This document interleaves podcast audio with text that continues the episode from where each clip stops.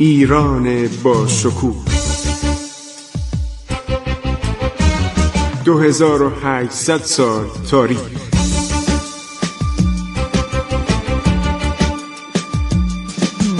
عبور از تاریخ.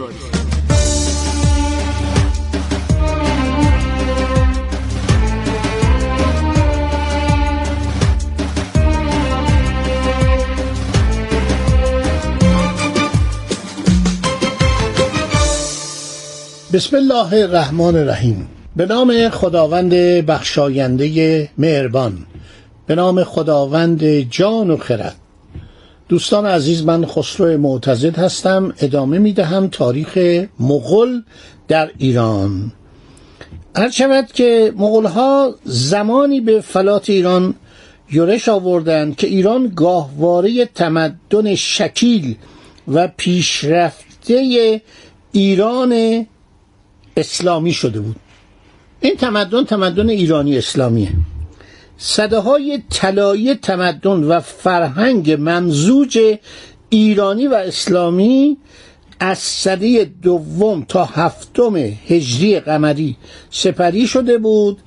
در سراسر سرزمین های اسلامی کتابخانه ها، مدارس، مساجد، کاخ ها، مدارس، خانه های عالی، بناهای باشکوه بنا شده بود. این ابن هوقل، یک دانشمند و یک سیاح عرب بسیار باسواده، سفرنامه نوشته. وقتی شما میخونید واقعا احساس میکنید این سرزمین ها بهشت شده، پر از سبزه و گل، پر از باغ ها، پر از گلستان ها. شما همین شعر فرخی سیستانی رو که درباره نوروز سروده من یک بار براتون خوندم. وقتی اینو تا آخر بخونید تعجب میکنید که ایران زیبا بوده. ایران در زمان غزنویان، در زمان سلاجقه، سراسر آبادانی بوده، شهرهای پرجمعیت و کشتیرانی مسلمانان در اقیانوس هند تا خاور دور از شرق تا آفریقا از غرب ادامه داشته. ادبیات فارسی در قاره آسیا و آفریقا رواج پیدا کرده بود. دو زبان عربی و پارسی زبانهای متداول مردمان مشرق زمین بود. شاهنامه مقام شامخ خودشو به دست آورده بود. هر کسی که از روی شاهنامه نسخه نویسی میکرد ثروتمند میشد و می اومدن این نسخ شاهنامه رو به قیمت‌های گران می‌فروختند. واقعا این دوران طلایی بوده، گذشته از سلسله‌های ایرانی طاهریان، صفاریان، سامانیان، سلسله‌های ترک تبار غزنویان، سلجوقیان و خوارزمشاهیان هم که از آسیای مرکزی اومده بودن، خلق و خوی و صفت و آداب ایرانی رو آموخته بودن. همه دنیا تعریف می‌کردن. شما این کتاب این سیاحان بخونید، ببینید چقدر از سجایای ملت ایران، از فرهنگ ملت ایران، از تمدن ایران، از ثروت ایران تعریف می‌کنم. در عصر سلاجقه به برکت وجود وزیر و سیاستمدار بزرگی مثل خاج نظام مرک، یکی از برجسته ترین و با انضباط ترین و لایق ترین تشکیلات اداری و نظامی و اقتصادی کشور عرض شود که برقرار شده بود. حقوق ملوانان جیهون رو در انتکیه میدادن. یعنی کشور اینقدر گسترده شده بود و میدونید که در نبرد ملازگرد دولت سلجوقی بر دولت روم بیزانس، بر امپراتوری بیزانس غلبه پیدا میکنه و اونها رو نابود میکنن. در اون جنگ شکست میدن و وادار به عقب نشینی میکنن. امپراتور رومانوس دیوژنوس در پایان این پانصد سال درخشانه که یکی از عقب مانده ترین و وحشی ترین اقوام بیابانگرد بر چنین سرزمین های پهناوری حمله ور میشه و پیروز میشه. چرا؟ برای اینکه اتحادی در بیان نیست، کوچیکه. شهرهای پراکنده یک امپراتوری خوشگذران بیخیال آسوده که خوارزمشاه و مادرش ترکان خاتون این امپراتوری رو به فساد مالی، به فساد اخلاقی کشاندن. خیلی خوب، مغول ها میان و این مملکت رو میگیرن، تمام جنایاتشون رو تا اونجایی که ما میتونستیم براتون عرض شود که تعریف کردیم. و در یکی از مطالبی که نویسندگان خارجی نوشتن در کتابایی که نوشتن میگوین اگر بتوان سرآغازی برای تبدیل به برده ساختن آحاد طبقات فرودست کشور ایران یافت، سده هفتم و هشتم هجری، دوران دردناک و جانگداز و دلخراش تأسیس اقطاعات بزرگ به وسیله قوانین وحشی مغول و بیگاری گرفتن تا حد مرگ از مردان و زنان و کودکان ایرانیه. روز حمله مغول روز شومی بوده در اون سال ششصد و شانزده که اینا حمله کردن و خودشون هم باور نمی کردن. چنگیز ها از ایران خیلی می ترسید، فکر نمی کرد به این راحتی بتونه این عرض شود که کشور رو بگیره. من خواهش میکنم شما برید تاریخ غازانی رو، جام و تواریخ رو پیدا کنید. شنیدم چاپ تازه از اون در اومده، خیلی زحمت کشیدن. به اصطلاح در چاپ قدیم زیاد توضیح و حواشی و فهارس نبودی، این هست. این چاپ جدید که اخیرا شنیدم، اینو به دست بیارید ببینید که در اون چلیاسایی که قازانخان بنا به خواهش خواجه رشیدالدین فضلالله اعلام میکنه، همه این رو در اون کتاب نوشته. از نزاکت بدوره که من این رو در رادیو بگویم. شما اون کتاب اون چهل ماده رو بخونید، چهل یاسا رو ببینید اینها چه جنایتکاری بودن.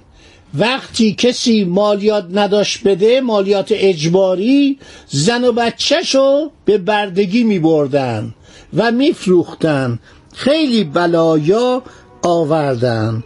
قازانخان که بعد مسلمان و حتی شیعه شد، پادشاه خوبیه، شش سال بیشتر سلطنت نکرد ولی واقعا نامش به نیکی در رفته. این شمقازان، شامقازان در تبریزم این ساخته بود برای علما، برای دانشمندان، اون هم بنا به خواهش خواجه رشیدالدین فضلالله.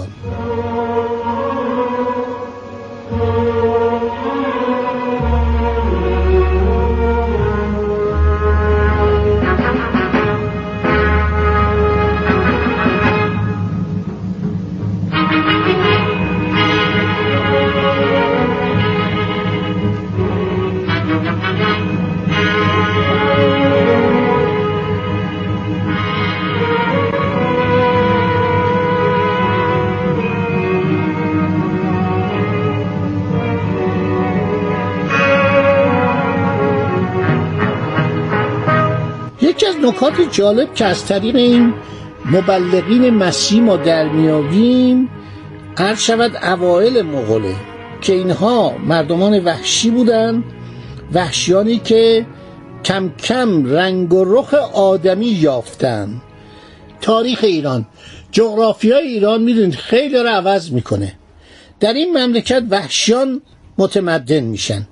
نام زنانی چون قطلق شاد خاتون، بغداد خاتون، گردوجین خاتون، دلشاد خاتون و آبش خاتون در تاریخ ماندگار میشه. آقا اینا از شاهان و امیران خواستگار پیدا میکنن و عرض کردم در برنامه‌های قبلی که دولت اتابکان فارس در پرتو ازدواج با یکی از این شاهزادگان، یکی از اتابکان فارس که آبش خاتون رو به زنی میگیره، ایالت فارس نجات پیدا میکنه. زبان فارسی مردم جان و مال و ناموسشون عرض شود که برباد نمیره.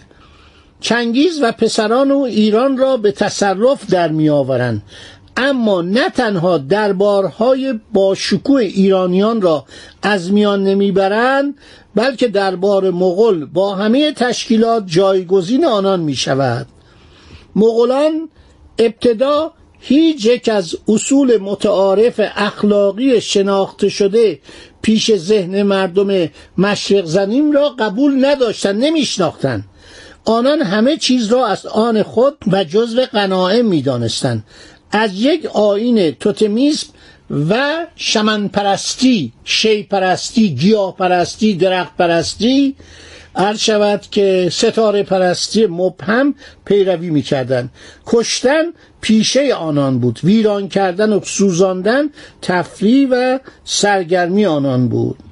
پلان کارپینو که فرستاده پاپ اینوسان چهارم در سال هزار و دویست و چهل و پنج میلادی میره به قراقروم، مطالب خیلی جالبی درباره باتوخان و زنانش میگه که اینها بسیار افراد بی‌تربیتی بودن و مردان در دست راست و زنان در دست چپ خان بزرگ درون چادر پشمی نشسته بودند که پیشتر متعلق به پادشاه مجارها بود.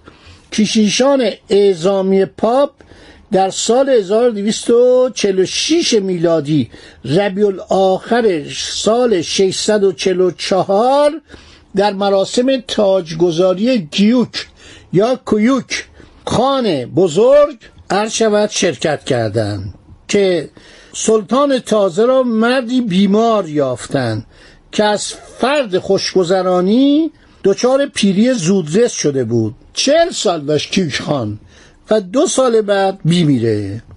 زنان مغول به حال صحرانشینی زندگی می‌کردند.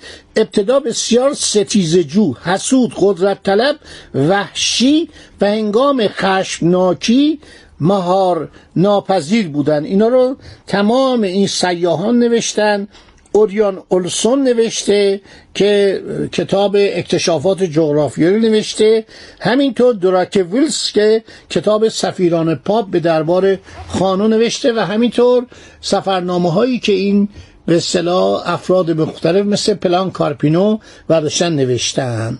خب دوستان، این قسمت هم شنیدید. انشاءالله در برنامه بعد ادامه میدیم تاریخ مغولو که بعد اتفاقات که میفته کم کم اروپایی ها میان، مارکوپولو میاد و اون سفرنامه خودشو مینویسه و کم کم دوران عقلگرایی مغول ها و اینکه متمدن شدن و آدم حسابی شدن و دیگه دارای احساسات انسانی شدن رو براتون تعریف میکنیم. ولی متاسفانه این صد سال دویست سال خیلی سالهای بدی بود.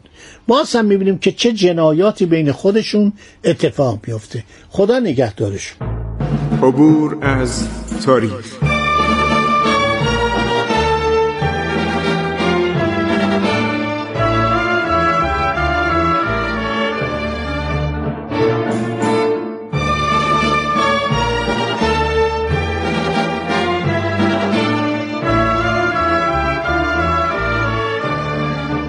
ایران با شکوه، دو هزار و هشتصد سال تاریخ. سرگذشت ایران ما به روایت خسرو معتضد.